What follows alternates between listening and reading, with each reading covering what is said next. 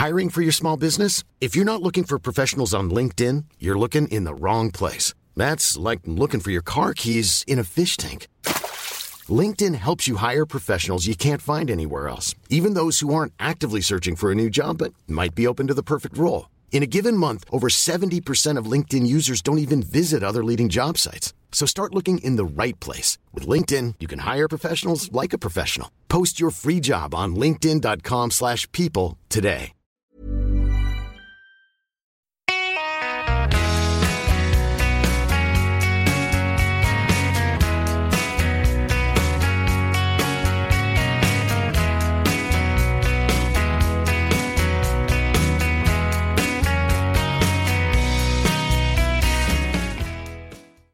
Ska vi starta upp med en liten uh, avdelning för rättning? Starta upp? Vad är det för något? Ja. Starta eller starta upp? Starta. Vi, vi inleder ja. med en, med en uh, trycksfelsnissen. Den stackaren. Har den dykt upp nu igen? Det var många år sedan. Den har dykt upp. Ja. Han har fått ta mycket skit under åren. Oj, oj, oj. Stackars. Eh, nej men för det första det var ju alltså inte ärtsoppa längre under Millersdagen. Jag, helt chockerande. Ja och det var förmodligen den största anledningen till att du inte åkte dit när du ändå var i närheten. Ja just det. Nej jag, jag, jag äter ju inte ens ärtsoppa nej, faktiskt. men man kan ju titta när de tillreder den. Ja. Det kanske inte, jag tänkte på det, det kanske inte funkar som kvällsmål. Nej just det. Det är 16.20 där sprack ärtsoppan ja. också. Det kanske är typiskt lunch... Eh... Fast det inte någon sån där reklamslogan där på Keri Norén eller något sånt där.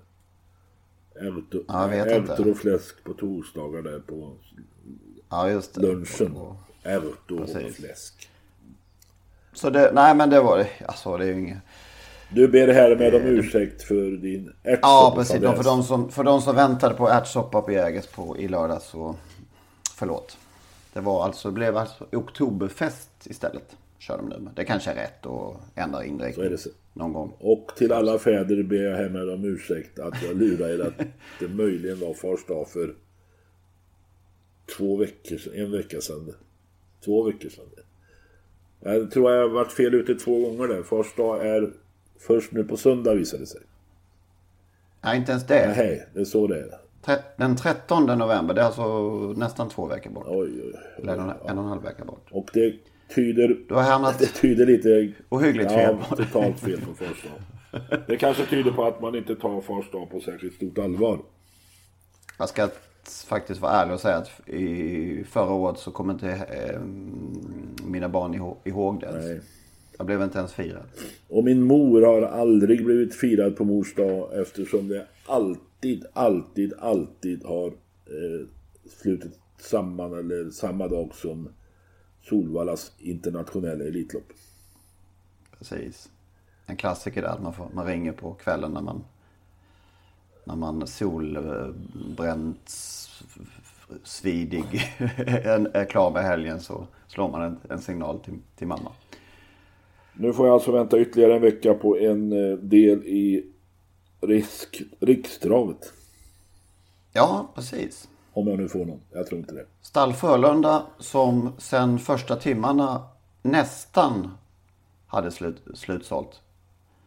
Under, under i princip två veckors tid var det nästan ja. slutsålt. Har, är tydligen nu slut. Alltså nu är, den, nu är de slut. Äntligen slut. Som första stall. Så vi hoppas att det släpper till nu då. Ordentligt. Mm. Annars väntar ju Breeders Crown-finaler i helgen. Det är ju årets sista riktigt stora lopp får vi säga va? Det kan man väl säga för de, ja det är det naturligtvis. Och i USA var det ju helgen som gick där Jimmy Takter skördade stora framgångar. Jag läste någonstans att hans hästar sprang in 7 miljoner på de där två dagarna på Meadowlands. Okej. Okay. Hur många... Tittar du, följer du det hela? Nej, jag tittade lite efterhand på några, några av loppen. Men det är 7 miljoner på en helg, det är rätt så bra. Det får man säga. Så mycket pengar är inte på söndag i Eskilstuna. Nej, det, det har ju varierat lite upp och ner. Nu är det 800 000 om jag har sett, förstått rätt. I första pris. Precis. I de fyra finalerna. Uh, ja.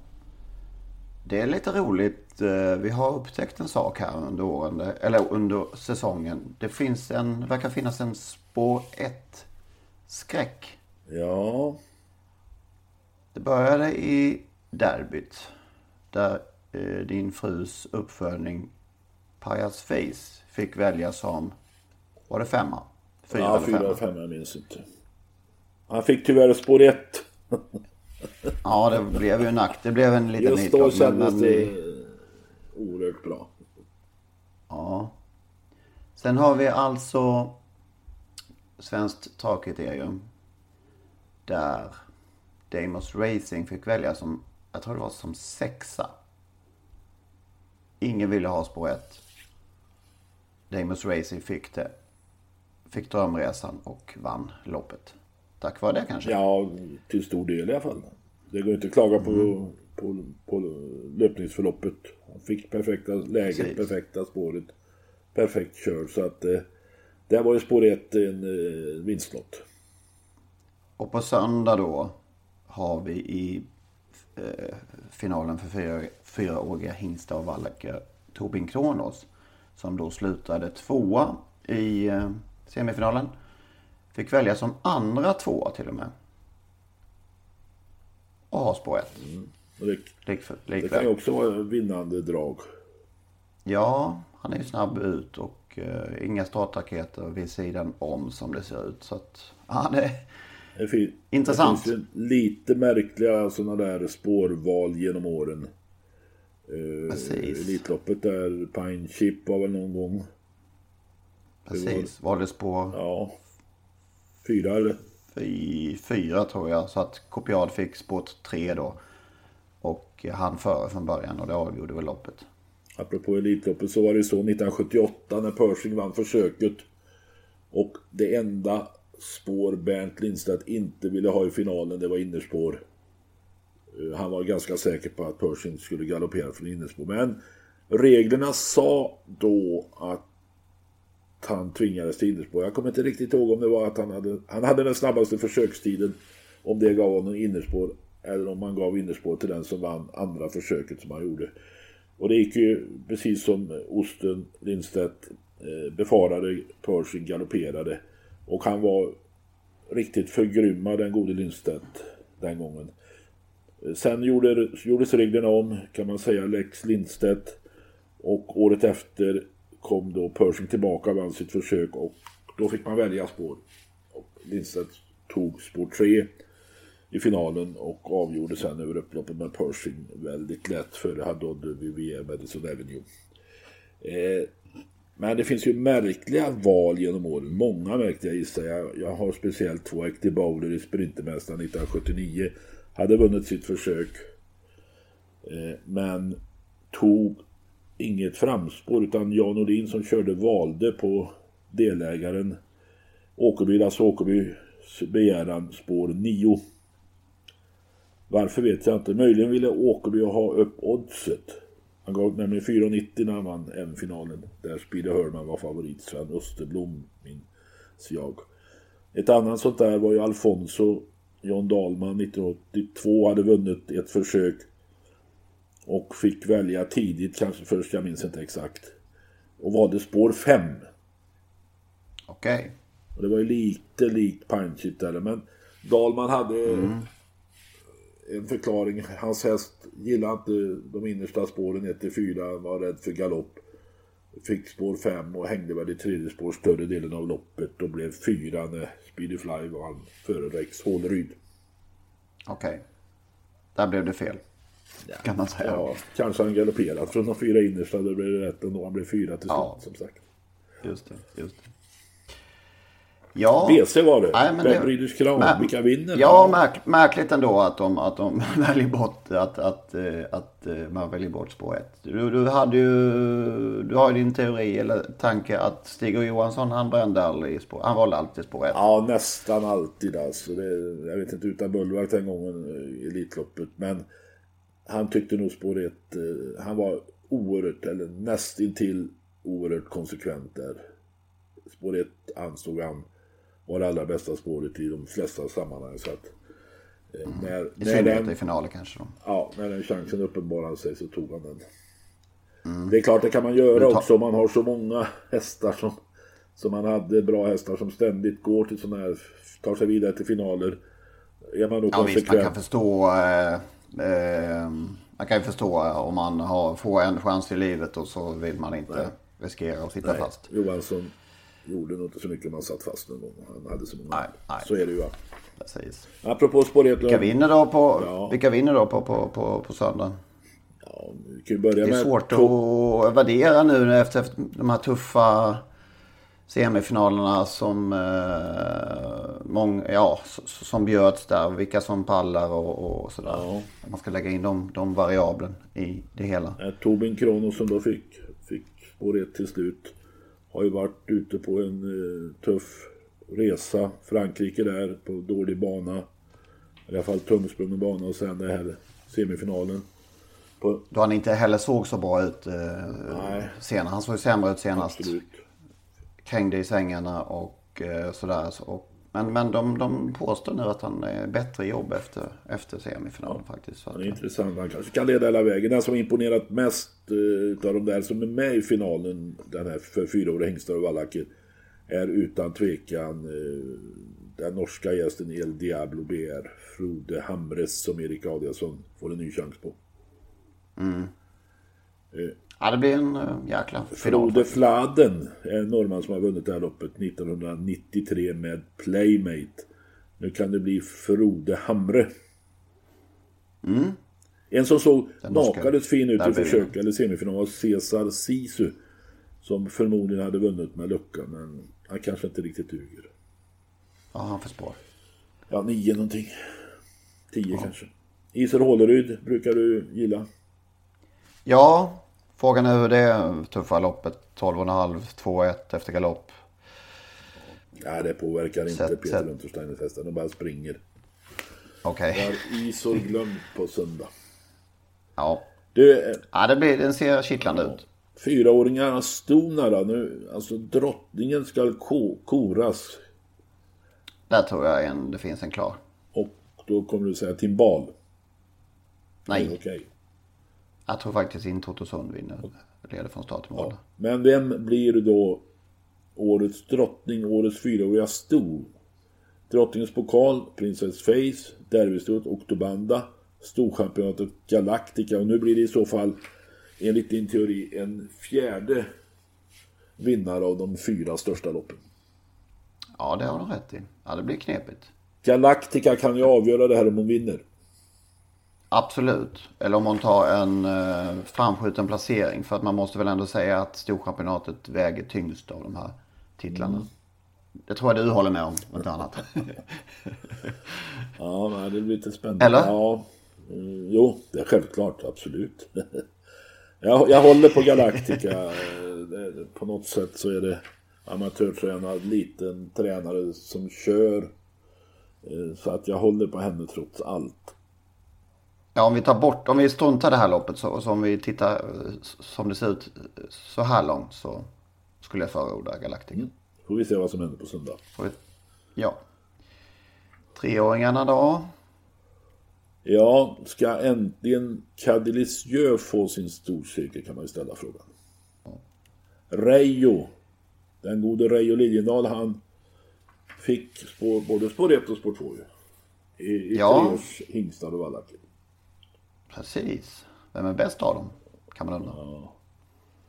Ja, Gud eh, giv oss att de blir etta och tvåa så vi slipper höra en arg Reijo efter. Jag vill inte höra. Ja, just det. Det är den enda chansen.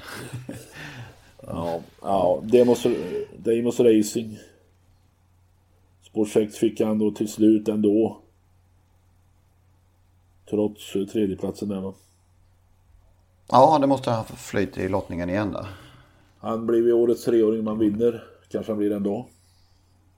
Mm. Policy, Det är klart att kriteriesegern väger tungt. Men eh, ja, policy, Policy of Truth är väl en stark utmanare. E3-vinnare och kanske blir det vinnare Precis. Spännande i alla fall.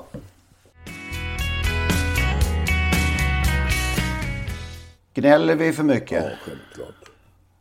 Gör vi det? Ja men det är väl bra att vi gnäller för då gnäller ju folk på att vi gnäller. Ja. Nej jag vet inte, det blir så.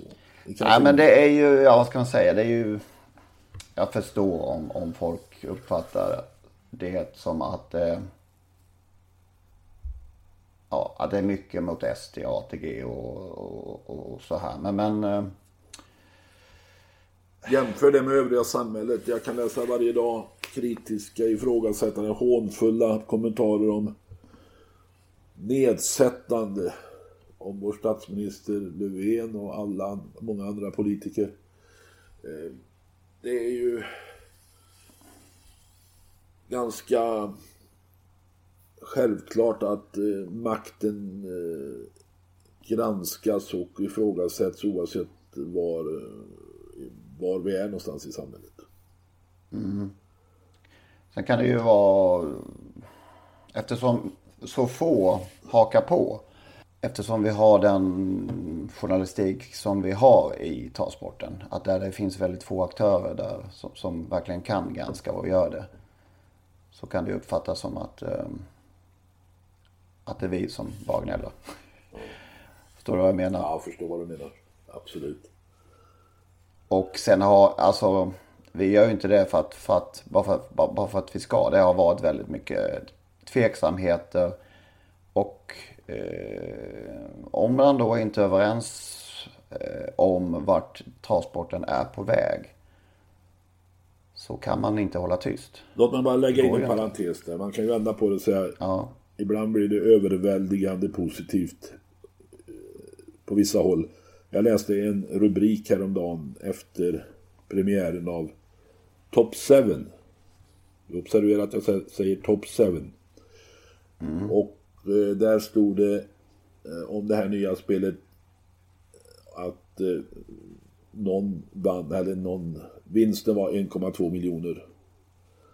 Och det självklara budskapet var att försöka lura oss att en vinnare tog hem 1,2 miljoner. Men det i själva verket var tre vinnare med sju rätt. Just det. Det är ungefär... Som totalt. Ja. Det var, det var 1,2 eh, miljoner i sjurättspotten. Ja, kan det kan man säga. Knappt. Så det var ett...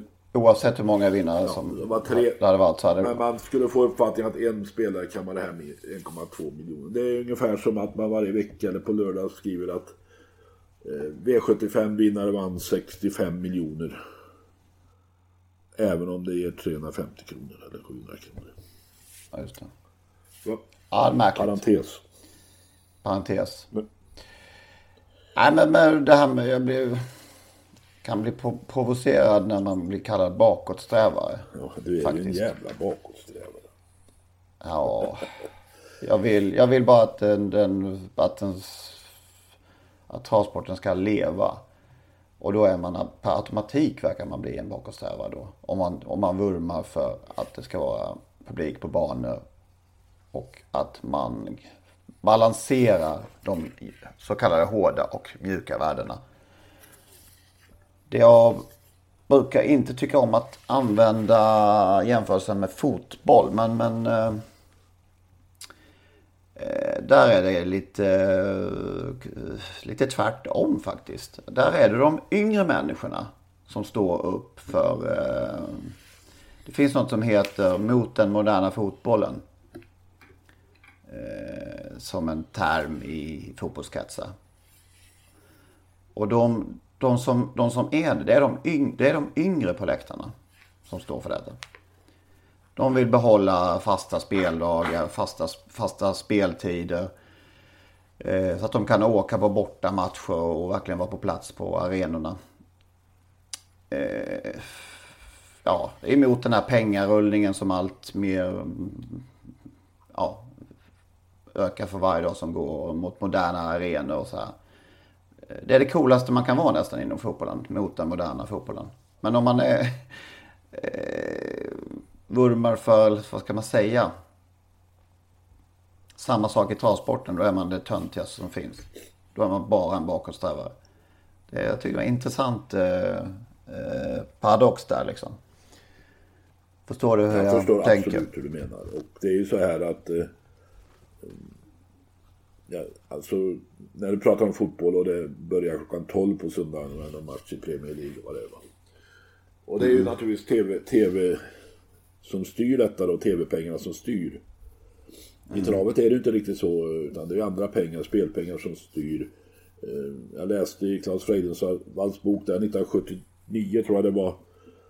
Så skulle SVT helt plötsligt inte sända Elitloppet för de hade inte pengar till det. Nej. Då betalar alltså SVT Solvalla 35 000 kronor för att få sända Elitloppet. Okay. Idag betalar travsporten oerhörda pengar för att få vara med i TV. Med, ja, så, så är det. är ju tyvärr och det är man ju tvungna till. Men det är ju inte de pengarna alltså som styr eh, flytt av E75 och så vidare. Utan det är ju spelpengar då naturligtvis. Mm. Och... Eh, ja, det går ju givetvis inte att jämföra här. Men, men, men det, jag tyckte det var det intressant. Eh, ja, men det är väl så att travintresset har minskat. Detaljer. Travintresset har ja. minskat. Det visar ju alla tecken på. Vi läste senast idag i travronden att eh, antalet hästar i träning återigen för vilket år i ordningen vet vi inte. Det har, kan vi knappt hålla reda på länge. Minskar. Så att med 500 stycken bara under 2016 tror jag. Eller det senaste året.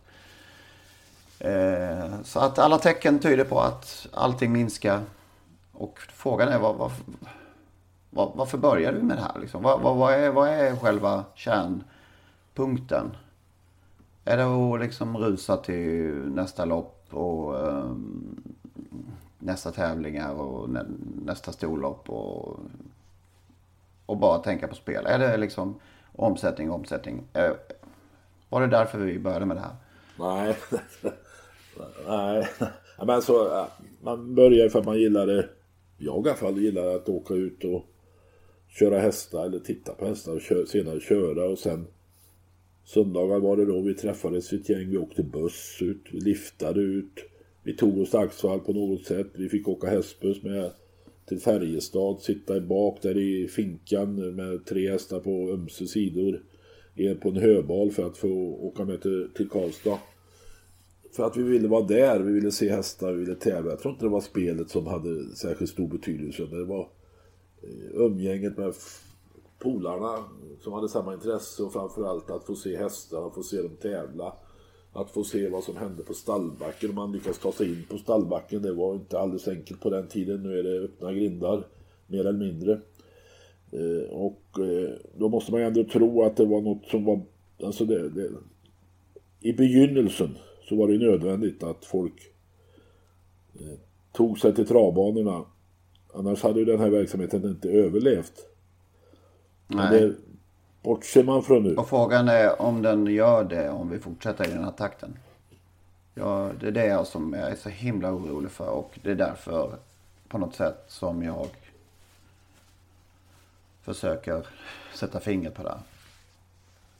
Eh, och då tydligen är en bakåtsträvare i många ögon. Är det så? I många ögon? Det är du själv som tror det? Ja. Jag vet inte. Nej, nej, jag håller med dig. Så, alltså, det låter ju så här att man är en gnällspik och... Ja. Nu var det länge sedan de använde ordet bittergubbe, men det kommer snart. Ni är ja. välkomna. En bit... Ja, men ett annat intressant exempel med, med fotboll, jag vet inte om tjatigt kanske, men, men det finns i Roms södra kurva, kurva sud. Där de ultras håller till som, som i alla år varit och är AS Roma. Det är liksom pulsen och hjärtat på Olympique och i, i Rom där. Det är liksom inte spelarna som kommer och går. Det är inte de relativt nya amerikanska ägarna. Det är inte jag som på avstånd följer laget och förvisso hängivet kanske.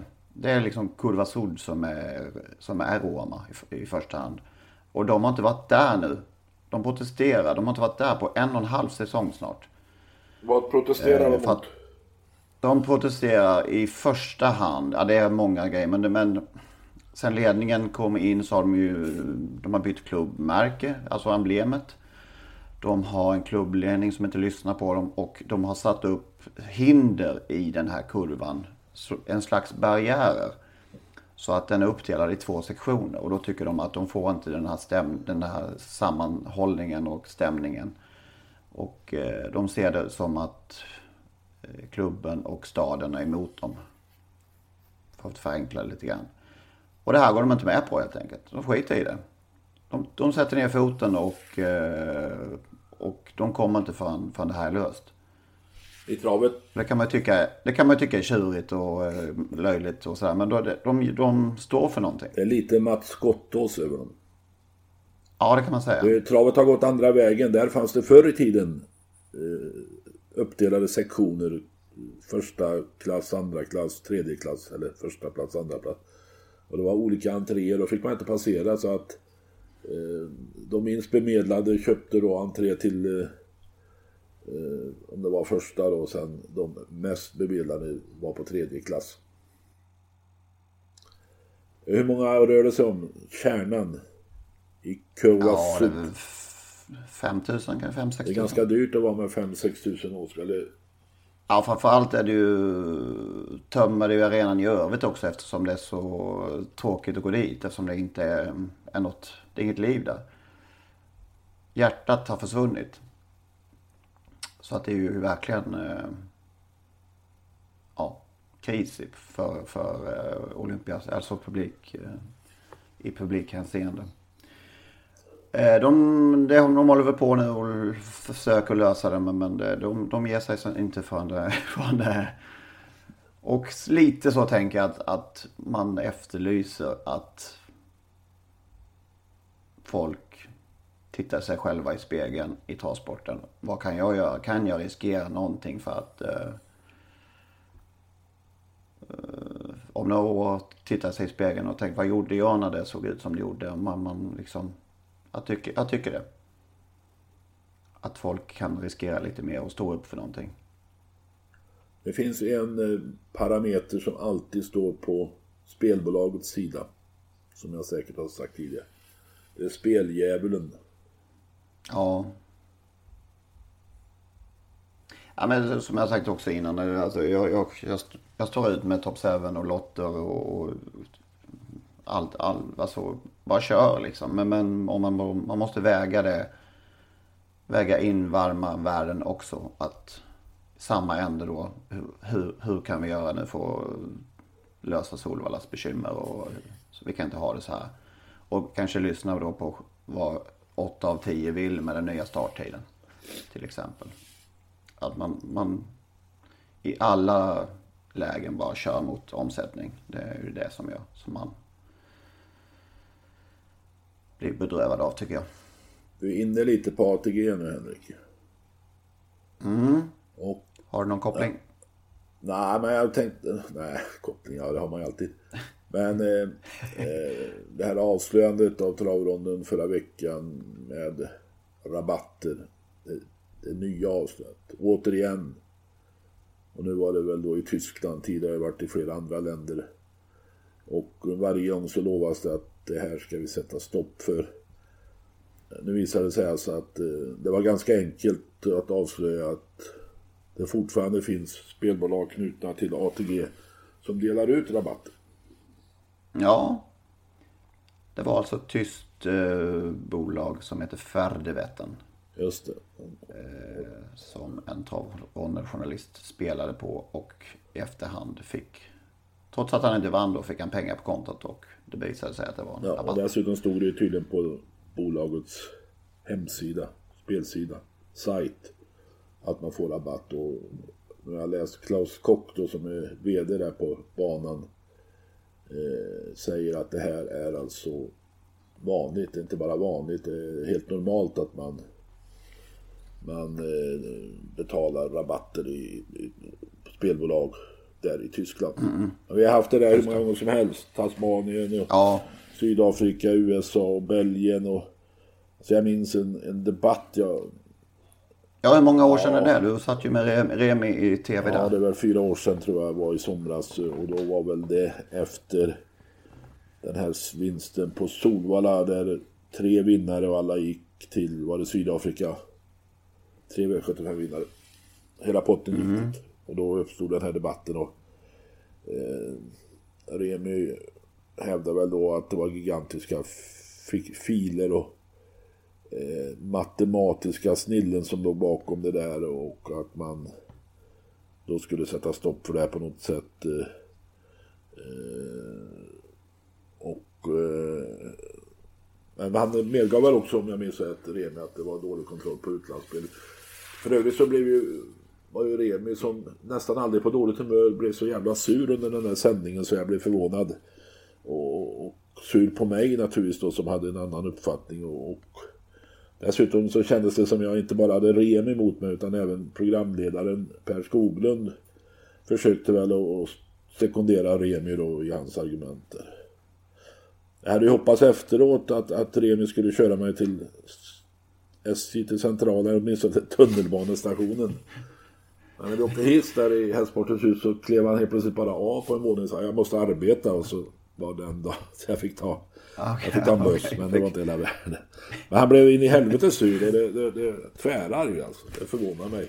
Okay. Men alltså det har gått fyra år ja. sedan där så vi, vi möter samma samma sak igen. Alltså.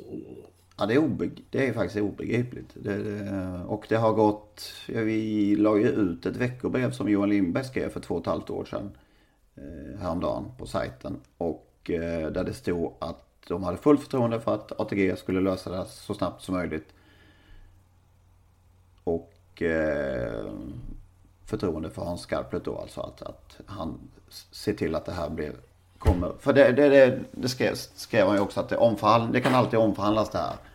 Men då har man alltså haft två och ett halvt år på sig att omförhandla. Och det förekommer alltså fortfarande.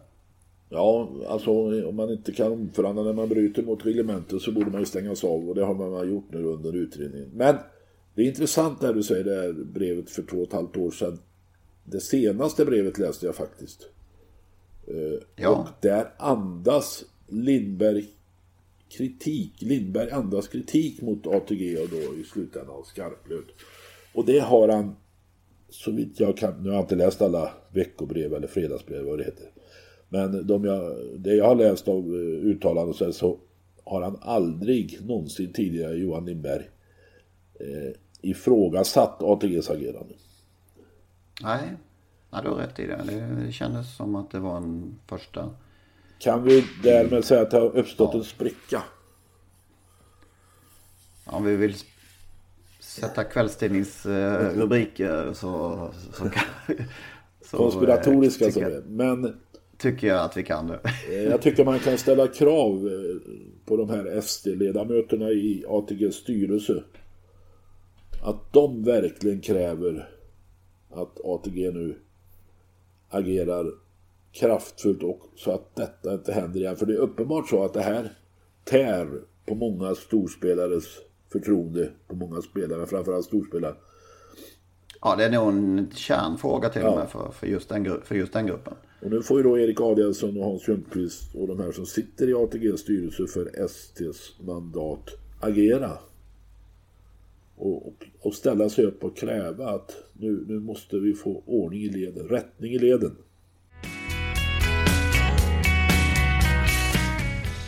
Du, eh, apropå ST. Ja. Så har de en månadens hästägare. Ja, just det. Jag vet inte riktigt eh, om det finns några givna regler för att kunna bli månadens hästägare. Igår när... Nej, precis. Kriterierna, det har vi Nej, inte riktigt... Och... Vi är dåligt pålästa här kanske, men, men det har vi inte riktigt koll på vad, hur, hur, eh, hur det går Nej. till. Man ska, nu har jag lärt mig att man ska föreslå. Vill du, ha månad, vill du utse någon till månadens hästägare så ska du föreslå. Okej. Okay. när... man kan, inte, kan man uh, söka själv liksom? Nej. Du kan ju föreslå dig själv i annans namn möjligen. Men ja. eh, igår när påven kom till Sverige så avslöjades det att månadens hästägare för förra månaden då var väl Kjell, Kjell blev Kjell Elving. Han ja. hade sin storhetstid med ett kallblod som hette Nanser i slutet på 70-talet tror jag. Eh, och nu har han en eh, tioåring High Roller som debuterade i juni. Tio år var han när han debuterade med seger och så vann han ytterligare ett lopp i juli.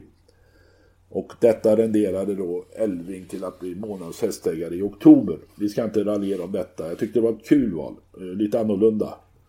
Eh, för det här är kanske en av de Ja, det är en kultfigur på många sätt. Eh, framförallt hos Anders Lindqvist som började sin bana genom att ta lärdom av Kjell Elving Utanför Örnsköldsvik någonstans bor väl han.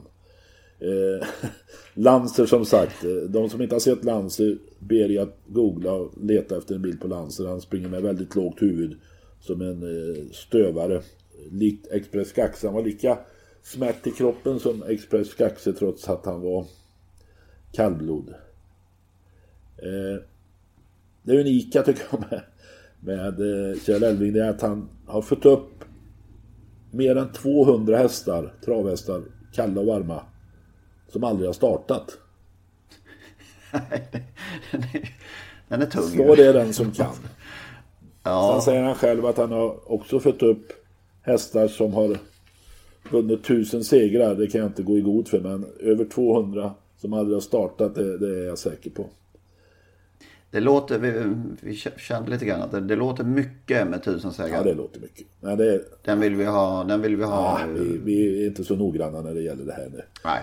Nej. Han hade för några år sedan, alltså den här High Roller debuterade som tioåring.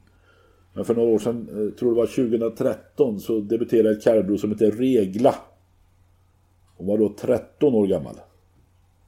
Hon gjorde två starter och galopperade bort sig i båda. Nu har Kjell henne som följsto. Och hon har ett storfölj med Lysing som pappa. Och det är också en Elving-produkt. En maktstam. Ja, åtta avkommor har Lysing. Han startar aldrig. Förlåt. Han har haft oerhört många hästar. Fått upp som jag sagt och tränat och ägt. Enligt Anders Lindqvist har han aldrig haft någon anställd utan bara familjen har, har, har hjälpt honom. Och, alltså han var ganska smart. Han spände, spände sätter en häst framför en stor flakvagn och så har han en 12-13 eh, i några små repstumpar som springer med den här flakvagnen då så kör han i skogen en bit. Eller också spänner han fyra hästar framför harven på åkern och så kör han. Ja, det är en fullständigt unik man alltså. Han körde intervaller redan för 49 år sedan säger Anders Lindqvist. Okej. Han var före Gunnar Melander Ja, alltså. Som, Uppenbart. som säger att han kanske eventuellt uppfann. Nej, jag vet inte. Men det här är en kul gubbe alltså. Man borde åka och träffa honom säger Anders och det kanske är så. Ja. ja. Man kan säga så här. Det var ett, eh, en utnämning gjord av med kärlek. Kanske i första hand. Ja, det kan man nog säga. Älska trav brukar de säga. Nej, men det, Ja, precis. Han har inte... Han har liksom inte byggt den här eh, verksamheten på att tjäna massor av pengar. nej, det är inte nej, därför han har gjort utan det är kärlek till hästen. Ja, Pengar har han säger Lindqvist, han har mycket skog. Stora Ja, ja. arealer skog, så ner några träd när han behöver pengar. Nej men Okej. det är ju fullständigt Ja, lysande. Alltså det, det skulle man ju ha ju. den här mannen är ju värd eh, en dokumentär alltså. Det, Ja. Nu blev han, eh, nu på något sätt så återuppstod han nu tack vare STs eh, månadens häst. Ja. Ja, men det hyllar vi. En liten fanfar. Och för, han fyller förresten 80 år den här månaden. Om vi är inne i november, när är vi inte? Jo det är vi idag. Ja. Idag Första november idag. Det är faktiskt i Ors Grand Premio Orsia Magnelli i Milano som idag. inte visas på ATG Live för en gångs skull. Jag vet Okej. inte, det kanske gör. Jag har inte sett den. Nej. Det är helgdag i Italien så det är ju i eftermiddag de går loppen. Eh, Det var faktiskt mitt första utlandsuppdrag när jag jobbade på Travronden. Eh, Att åka på Orsia Magnelli 2001. Det glömmer jag aldrig faktiskt. Scarlet Knight låter Till det att börja med det var Scarlet Knight vann för, eh, vad heter det, tysken där nu då? I en oerhörd, Gud, vad heter den? oerhörd eh, dramatisk slutstrid va? Ja, alla som, även jag tyckte väl nästan att Scarlet Knight till och med förlorade. Ja, Men jag kommer ihåg Heinz. Wevering, var det så? Ja, Jag kommer ihåg de eh, skrittade där bredvid varandra efter loppet. Va? precis. Och jag var ju väldigt nöjd av att eh, i mitt första utlandsuppdrag att en svensk häst vann. Så att jag andades ut när resultatet Ja. kom. Ja, det, innebar ju mer jobb egentligen. Ja, lite lättare jobb Alltså. ändå. Ja. Eh, nej, men det var en solig, fantastisk dag i Milano, ljummet. Och jag vet, första som hände var att eh, jag fick en eh, riktig brak lunch på eh, pressbalkongen där. Med italienska delikatesser och ett glas vin mitt på dagen där. Så att, eh, ja, det var en upplevelse. Oscar... Så Oscar, vann ju dessutom O- Oskar Schindler ja. Oscar Schindler SL. Precis.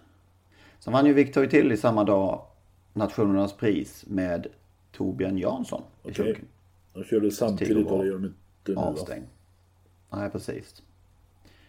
Så det var, nej, det, det är en dag jag aldrig glömmer. Under uh, Giuseppe Meazzas tak där. Som ju spränger över uh, travbanan. Eller gjorde. Nu har de ju flyttat travbanan Just det. någon kilometer bort. Det var en parentes.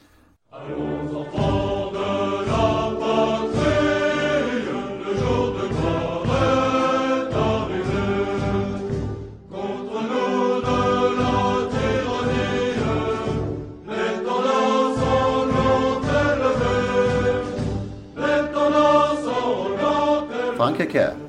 Vad har Ja, vi? Vintermidjan är ju på gång på allvar nu och, och eh, Det har vi också valsat runt lite med olika det- datum. Men det är alltså imorgon onsdag som offici- det officiellt sen har man inleds. 89 dagar till den 4 mars. Har jag lärt mig nu. Åh, nu har vi... På nu har vi Vincennes, datum. 89 Plats. dagar till den 4 mars. Nu har vi rätt. Nu har vi rätt. Eh, Det lovar vi. Och det, det intressanta är, tycker jag nu, det är ju de ändrade reglerna för Prix d'Amérique. Ja, där- den kom lite, där- kom lite från, eh, från höften. Ja, och äntligen alltså. Så man slipper de här eh, gamla eh, stötarna, jag på att säga, men hästarna som har tjänat mycket pengar i Ja, tidigare och sen kan man ju med i Prix d'Amérique 4, Al, vad heter hon, Jalba de Pont var sån. Var med tre, fyra, fem gånger utan att ha någon chans. Alltså, nu är bara fyra hästar garanterade på prispengar. Mm. Och Och bland dem just nu är ju bland annat Nuncio. Nuncio, Timoko, Bold Eagle är väl garanterad plats. Sen om den fjärde där är det, det kan det vara lite, lite eh, olika bud tror jag. Eh, Men eh, det intressanta är ju att de fyra B-loppen så är ettan, tvåan, trean i alla de fyra garanterad plats. Plus, I alla, i alla loppen? så skulle det bli Okej. tre olika hästar etta, tvåa, trea. Det är ju osannolikt. Ja. Så är det 12 hästar från B-loppen. Sen tillkommer då eh, Criterium Continental och Prix Tenir de Baun. Så det skulle kunna vara 14 hästar som kvalar in och då får bara fyra plats. Så blir det inte, naturligtvis. Nej, det kommer att bli fler som får... Men samtidigt öppnar det i. B-loppen för att det blir körning och inte preparé. Dessutom, Äntligen, ja, ja. dessutom är ju tilläggen borta i de B-lopp där, det- B-lopp där det fanns tillägg förut. Ja, det blir en helt ny dimension Ja. faktiskt i B-loppen, det måste man säga. Den första är ju Prix de Bretagne nu den 20 i 11. Det är eh, på den anmälningslista som finns tillgänglig nu har faktiskt eh, Daniel Rydén fyra hästar anmälda. Propulsion är ju, ska ju Ja. siktas dit. Vad är det? Och Colmy Keeper antar jag Ja, med. Wild Honey och Daily, vad heter han? Daily Lovin. Daily Loving. Eh, Lionel, den norske Lionel var anmäld till eh, Prix de Seven som går imorgon kväll. Nej, onsdag kväll. Ja, det är imorgon där. 2700 meter. Men togs bort till sista hand där. Eh. Där finns väl några intressanta hästar med svenska hästar, Moving On. Dante Bocco, Quick Fix. Eh, sen Ustinov, Duvivia som är vallakt, liksom Dante och Quick Fix. Så det är inget för Prix d'Amérique. Aladdin de Ekasyl är ju aktuell för Prix d'Amérique naturligtvis. Moving On som jag sa. Men också Anna Mix och det är intressant. Anna Mix blev ju Fick ett startförbud efter flera stökiga voltstartförsök där i fjol. Eller i vintras kan man säga. Så hon försvann ju Prix d'Amérique. Hon vägrade volta och sen dess bara starta till autostart. Men Just det, och, men nu provar de igen. imorgon. Och det blir det mest intressanta imorgon om hon har lärt sig att volta. Om hon är på bättre humör efter vistelsen i Edsvära hos, eller Tråvad eller på Bjärtorp i alla fall. Hon kanske får bättre humör nu, den goda Anna. Vi får se det imorgon. Ska vi köra bästa sämsta då? Vad har du för någonting där? Alltså jag tyckte det där svampen, tvåårsloppet i fredag som kom lite i skymundan en fredagkväll. Kan vara det bästa tvåårslopp som har körts i Sverige. Där, Hoppsan hoppsan. ja, Är det så pass? ja, det var... I skymundan. Ursäkta mig. Ja, men det var ett vasst lopp alltså där så gott som alla hästar var med och slogs när de svängde in, svängde in på upploppet och det brukar ju inte eh, vara fallet eh, i tvåårslopp där många Nej. faller bort på vägen. Ja, Ex. Executive Caviar spurtade i princip tror jag från sista häst till segern på ett mycket ny hos eh, Löfgren. Ganska ny. Ja, ganska ny. Hon var väl tidigare hos... Hon är ju en halvsyster till Johannes så var ju tidigare hos Ulf Stenströmer också då. Men eh, när Johannes flyttades sa ju Stenströmer upp övriga hästar som ägdes av samma folk där då. Och då hamnade hon som Löfgren. Ja, ny och ny. Det är alltså ett tag sedan. Ja, så, ja, det ja. Men nej, det var ett härligt lopp. Joakim Löfgren var väl trea i mål också med... med trea loppet helt enkelt. Också. Så att han hade en fin eh, kväll där. Sämsta? Ja, det var ju ändå eh, omsättningen på top 7. Den var ju var 6,5 miljoner måste ju varit en bra bit under vad ATG killarna, tjejerna hade räknat med så att det var ju sämsta för Löken. Jag trodde på 10 miljoner, jag trodde på mer än 10 miljoner under slutet av veckan men helt plötsligt stod det stopp. Ja, det trodde man faktiskt. eh, Men med, med tanke på marknadsföringsmängden så borde det väl ha kunnat bli, vara lite bättre. det. Men det, Nu kommer de se- det kanske säger någonting. Vi vet inte än. Man ska inte döma Nej. efter ett, ett lopp en gång. Nu mixtrar man lite med det och lägger in gulddivisionen på lördag alltså. Jag tror det har noll, noll betydelse. Måste ha noll betydelse vad det är för hästar. Ja, man tror ju det. Så gulddivisionen har nu blivit ett, helt plötsligt ett, ett, ett lopp man schackrar med, med mellan olika spelformer. Så att man eh, skruvar ju lite nu får vi se vad det innebär. Men det är nog som du säger att eh, kanske att man vill ha en stor favorit där så folk kan gå på propulsen. Men det måste ju spika någon som blir sjua också. Ja, det är ju... Ja, men svårt. Alltså det blir inte bättre av den förvirringen som uppstod.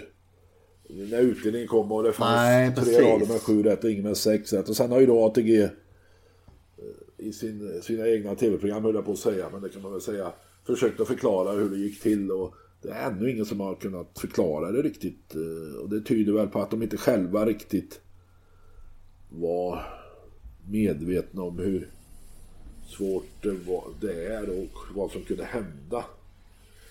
Ja, det, Ja, man kan säga...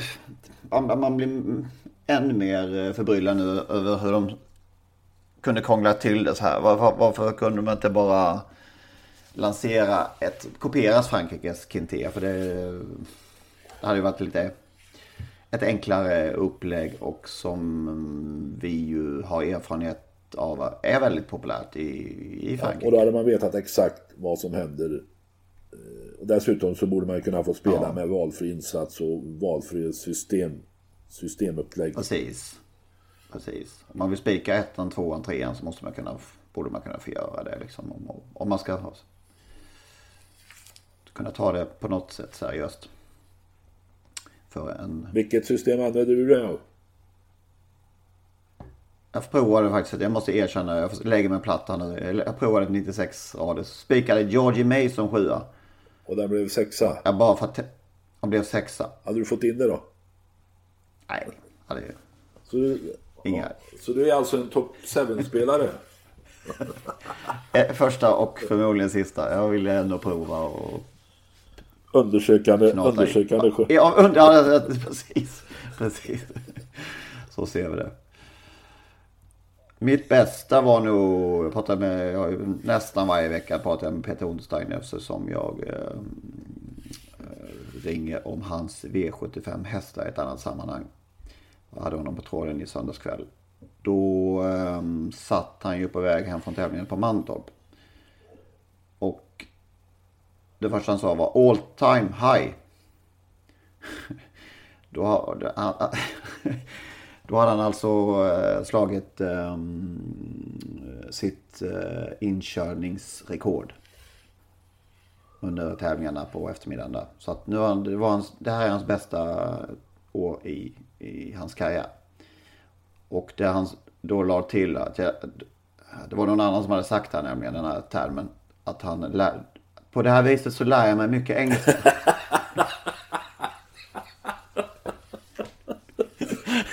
Men 2018... För det var, han, det, det var han tydligen inte så, så, han är tydligen inte så hemma på, på engelska. Men det är ändå lite självdistans. Ja, men det kan man ju säga att han har. Men 2018 kommer ja. många slå det där all time high när de där 260 eller 300 eller 270 miljonerna kommer eh, hästägaren till godo. Ja, precis.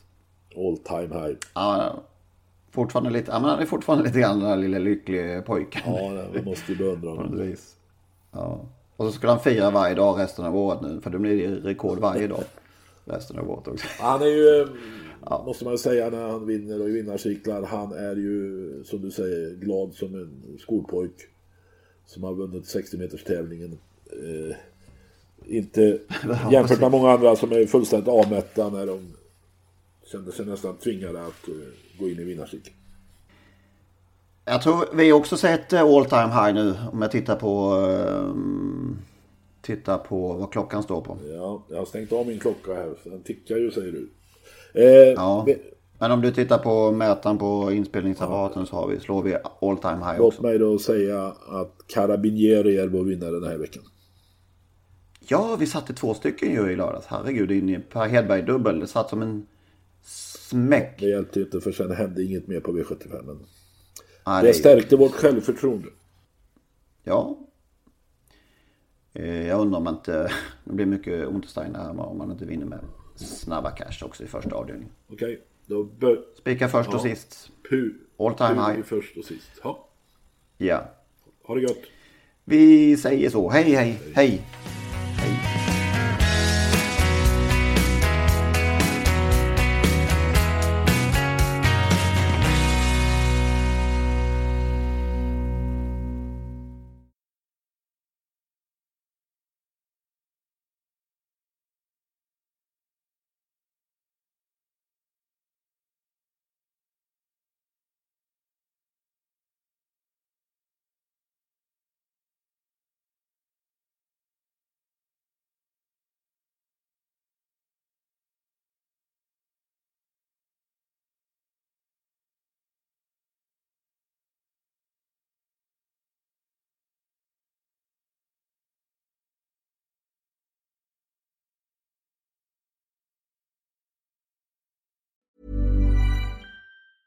Mom deserves the best, and there's no better place to shop for Mother's Day than Whole Foods Market. They're your destination for unbeatable savings, from premium gifts to show-stopping flowers and irresistible desserts. Start by saving 33% with Prime on all body care and candles. Then get a 15-stem bunch of tulips for just $9.99 each with Prime. Round out Mom's menu with festive rosé, irresistible berry chantilly cake, and more special treats. Come celebrate Mother's Day at Whole Foods Market.